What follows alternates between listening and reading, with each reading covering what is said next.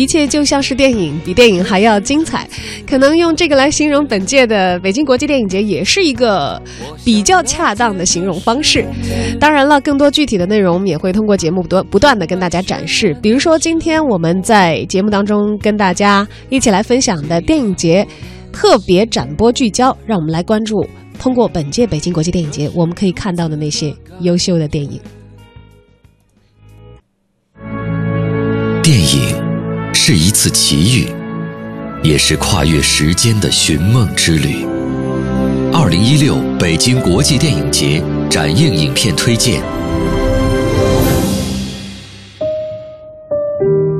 当平凡生活中的一角开始病变，不显山不漏水的长成病灶，用直觉发现，有勇气切开它的，往往是那把握在新闻从业者手里锋利的手术刀。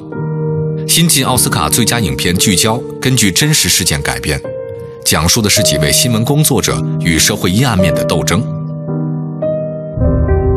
But I also know there's a story here, and I think everybody will hear about it. Do you think your paper has the resources to take that on?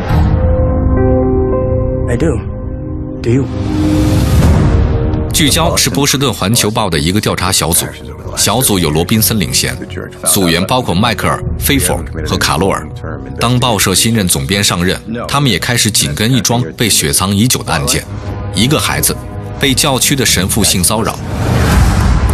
调查伊始，几乎所有人都以为这只是个小任务，但很快，聚焦小组发现，这背后似乎还隐藏着一系列事件。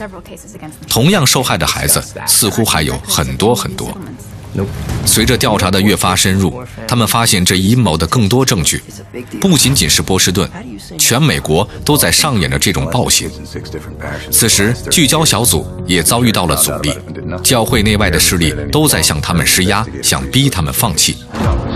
6% act on sexually. Six percent is ninety. Ninety priests. If there were ninety of these bastards, people would know.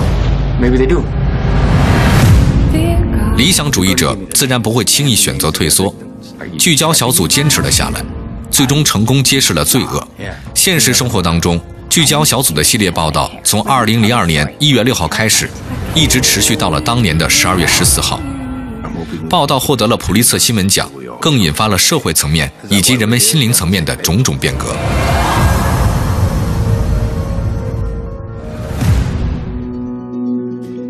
影片当中全然不见任何英雄式人物的刻画与表现，甚至少有悲惨的煽情。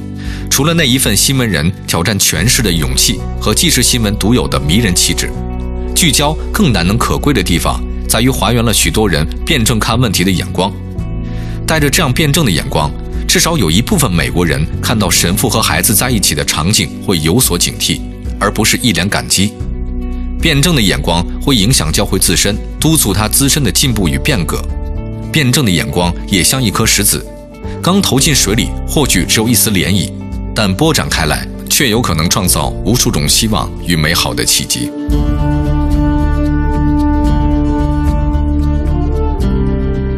更多影片资讯，请您登录北京国际电影节官方网站查看。